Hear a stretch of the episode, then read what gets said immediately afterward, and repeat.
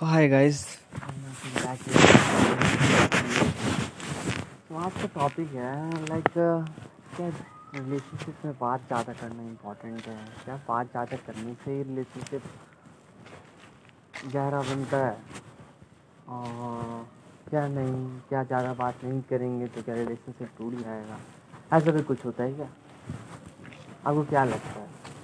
हाँ ज़रा बताइएगा आप जहाँ तक मैंने समझा कि ऐसा तो कोई बात नहीं है, क्योंकि देखिए हाँ शुरुआत में जब एक दूसरे की तरफ़ इंटरेस्ट ज़्यादा रहता है तो उस समय एक दूसरे के बारे में ज़्यादा जानने के लोगों को उत्साह रहती है। तो उस समय बहुत ही लंबी लंबी बातें चलती हैं, बहुत जानते, जानने की कोशिश होती है। तो मैंने वो स्टार्टिंग में ऐसा ये कॉमन है, ये नॉर्मल है, और ये सबके साथ होता है, कोई भी नया नहीं है। लेकिन जब धीरे धीरे जब जानने लोग लगते हैं और धीरे धीरे जब हम लोग एक दूसरे के प्रति गहरा रिलेशनशिप बनने लगता है तो उस समय हम लोग बात करने पे कम ध्यान लगाते हैं और अपने फ्यूचर को सिक्योर करने में ज़्यादा ध्यान लगाते हैं, ताकि जिससे हम प्यार करते हैं, उसके साथ अपने फ्यूचर को हम संवार सकें, उसके साथ हम फ्यूचर में भी टाइम स्पेंड कर सकें। तो जब उस लेवल में आप पहुँच जाते हैं तो उसमें बात कम होती है और इमोशनल अटैचमेंट ज़्यादा बढ़ जाता है। वो बात बस वही होगा लाइक कि हाँ खाना खा लिए, कहाँ हो, क्या कर रहे हो, बस बात करते हैं।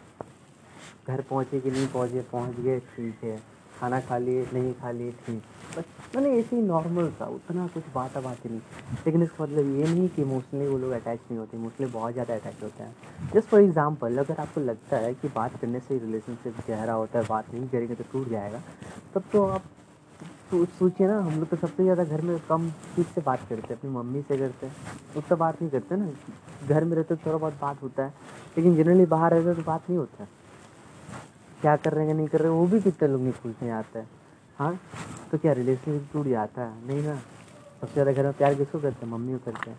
और उसके साथ पापा को पापा को तो लोग फ़ोन भी नहीं लगाने जाते हाँ? मिडिल क्लास जैसे हम लोग घर में फैमिली है वो लोग तो पापा से खुल के बात ही नहीं कर पाते हैं। तो तुम जिद क्या प्यार नहीं है? नहीं है, ठीक है? प्यार है। तो प्यार का बात से उतना संबंध नहीं है जितना आप लोग समझते हैं। समझे ना? जब आप किसी से सच में प्यार करने लगेंगे ना तो शुरुआत में आप बात कीजिएगा, ये तो सही है, लेकिन धीरे धीरे वो बातें कम होंगी और आप एक्शन ज़्यादा लीजिएगा, काम ज़्यादा कीजिएगा, ताकि आपका जो लाइफ है वो सिक्योर हो पाए और उस लड़की के साथ या फिर उस लड़के के साथ आप अपने फ्यूचर को देख पाए। ठीक है? तो वही बात है। तो यही समझाना था, जो कि मैंने आज समझा। क्योंकि मेरे साथ एक लड़की थी, वो बता रही थी कि उसका जो बॉयफ्रेंड है, उससे वो ज़्यादा बात नहीं करती है। लेकिन इसका मतलब ये नहीं कि लोग हाँ अंडरस्टैंडिंग कम है। नहीं का इमोशनल बॉन्डिंग बहुत ही ज़्यादा अच्छा है। इवन वो लोग मैरिज भी करने वाले हैं। समझे ना? और एक भाई से आज मिले थे, उन्होंने सेवन ईयर्स कर का रिलेशनशिप था उसके बाद उन लोगों ने लव मैरिज किया। समझ सकते हो? कितनी अच्छी बात है। सो वही बात है दोस्त।